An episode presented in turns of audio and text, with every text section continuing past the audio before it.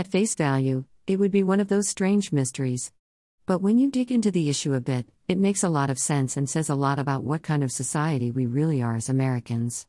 I'll admit, I was perplexed as to why any studio would produce a Bob's Burgers theatrical release.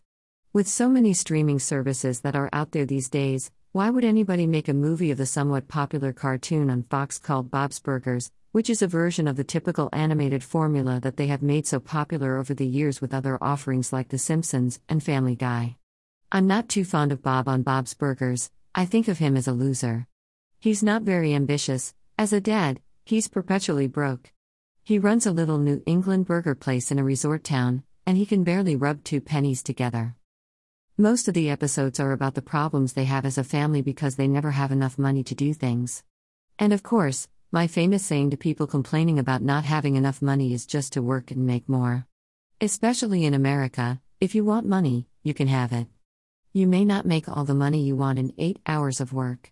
40 hours a week may not be enough, you might have to work 80.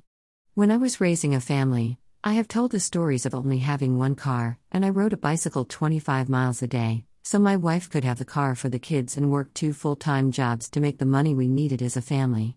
So, I can't relate to Bob and Bob's Burgers, and I find it odd that young people like the show so much. But, apparently, they do. Enough so that they made a theatrical movie release this year as something they thought was justifiable. I also had a unique experience while attending various Comic Cons with my daughter, an outstanding illustrator who does exhibitions of her work at those types of events.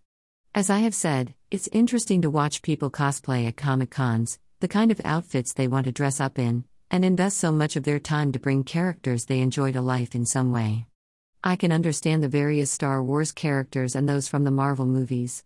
Those are action movies that make you feel good when leaving the movie theater in some way, so it makes sense that people would want to dress up as those characters during Halloween and at Comic Cons. Bringing fantasy to life is a specific function of the human imagination, a conceptual vehicle that expresses inner values that manifest in mythological impressions during social exchanges. Dressing up as a favorite character is a way to vote for the kind of values that you see in pop culture. Imitation is the ultimate compliment. But while I was at these events, I was just a little shocked to see young people dressing up as characters from Bob's Burgers, which is hard because they are all cartoons.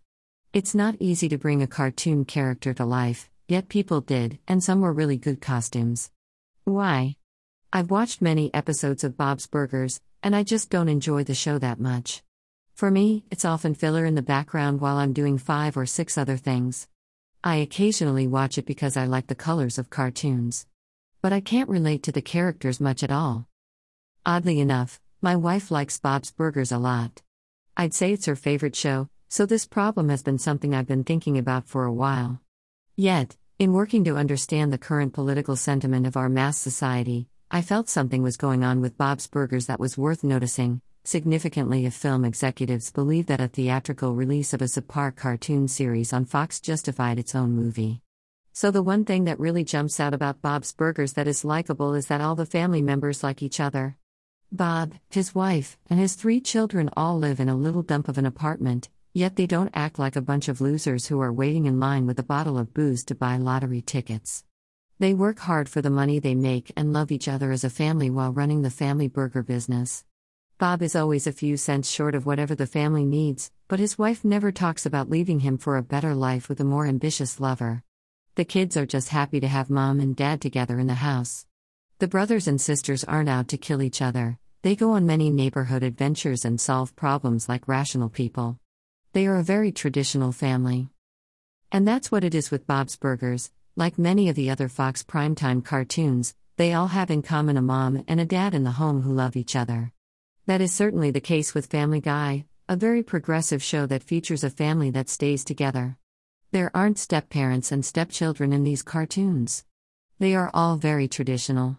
Other animated shows have tried to make it with more progressive storylines, but they always fail. The ones that stick around over the years are the cartoons that feature traditional family settings. The Simpsons have been on for decades now, a very long time.